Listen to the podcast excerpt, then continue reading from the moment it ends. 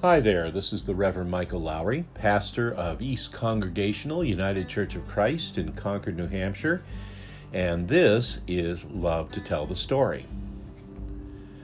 I saw it today on the way home from a pastoral visit. Good news, proclaimed via a hand painted sign next to a farm stand nestled along a back road here in New Hampshire. Fresh strawberries for sale, which in and of itself is pretty good. But underneath that, even better, new peas. Oh, yes, it's that time of year again. You know, one of the nicer parts of heading up home to northern Maine on our vacation will be a meal of new potatoes and fresh peas, which, when prepared and served together, is one of the greatest of all summer delicacies even given that we probably will forego the traditional slathering of cream and butter that makes such a dish complete. Healthier lifestyle does require some sacrifice, after all. I have to tell you that for me, the taste of garden fresh vegetables is more than sufficient to renew one's sense of awe over God's creation. And it's not even time yet for beans and sweet corn. At this point, I should confess to you that I am, to say the very least, horticulturally challenged. One of those people about whom that old adage was written that if you can't cultivate a garden, cultivate friends with gardens. It's not that we haven't tried. In fact, early in our marriage, Lisa and I made a memorable, if feeble, attempt of growing our own little vegetable garden. I say feeble because, quite honestly, from start to finish, the whole effort was pretty much a disaster. A lot of what we planted either never sprouted or at all or got choked by weeds. Most of which did grow ended up feeding the neighborhood raccoons and and our harvest of fresh peas, the thing that I wanted to grow the most, well, when shelled, it all fit rather nicely into a paper cup. In fact, the only bumper crop we got out of that garden was a whole lot of butternut squash, which was pretty funny because we didn't even plant butternut squash. What added insult to injury, however, was an elderly neighbor who had an entire backyard garden that bordered ours. And his garden, oh, it was a work of art. I mean, everything was planted in straight, long rows, each plant and vegetable clearly delineated and, and marked with every possible vegetable represented. It was something the likes of which you'd see in Country Living magazine or, or in a Martha Stewart television show. I must confess, well, I hated that garden. Because every time I looked at it, all it did was remind me of how truly pathetic our garden was. And what was worse, when I complimented my neighbor on what a fine garden he had, he'd look over at ours and say, not unkindly, but gently, and effectively, well, you get out of a garden what you put into it.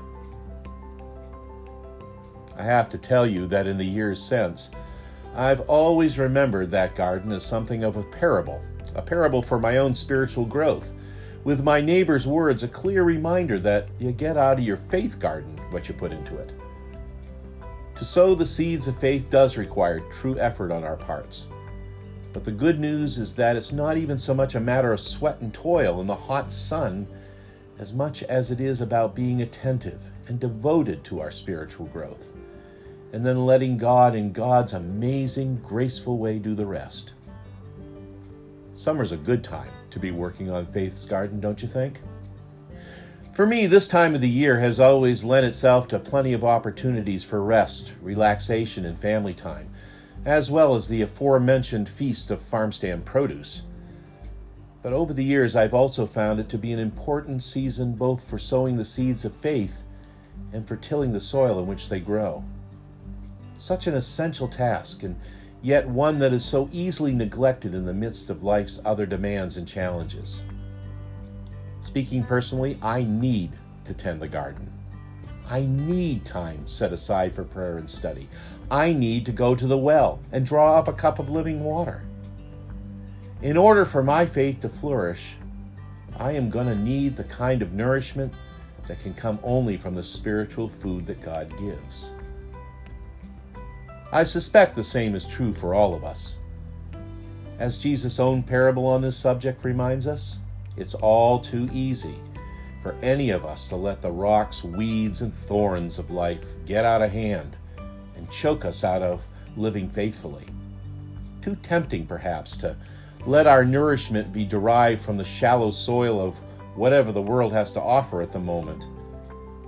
In the end, it takes a strong and abundant faith with roots extending deep into the soil of God's Word so that we can live and thrive in this life, growing and flourishing as the kind of people that our Lord has always intended for us to be.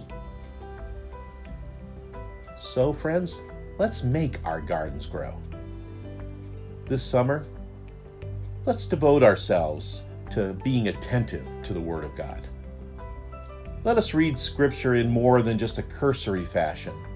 Let's seek out the kind of materials and resources, and might I add here, the kind of entertainment that will enrich our faith rather than belittle it. And let's set aside time for prayer and meditation. And oh, yes, uh, did I mention that one of the best things we can ever do for our spiritual garden is to come to church and worship the Lord? Just saying. Granted, this kind of gardening requires commitment, and it takes a fair amount of effort. But as my old neighbor used to say, what you get from a garden depends on good part what you put into it. Keep at it. You might just be surprised by what will sprout up in the process. Maybe even a hundredfold harvest.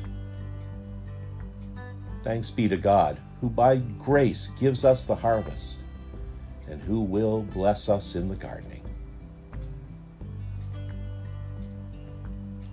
That's it for another installment of Love to Tell the Story. I'm Michael Lowry. I thank you for listening. And until next time, may God bless you with a great day and some great gardening. Talk to you soon.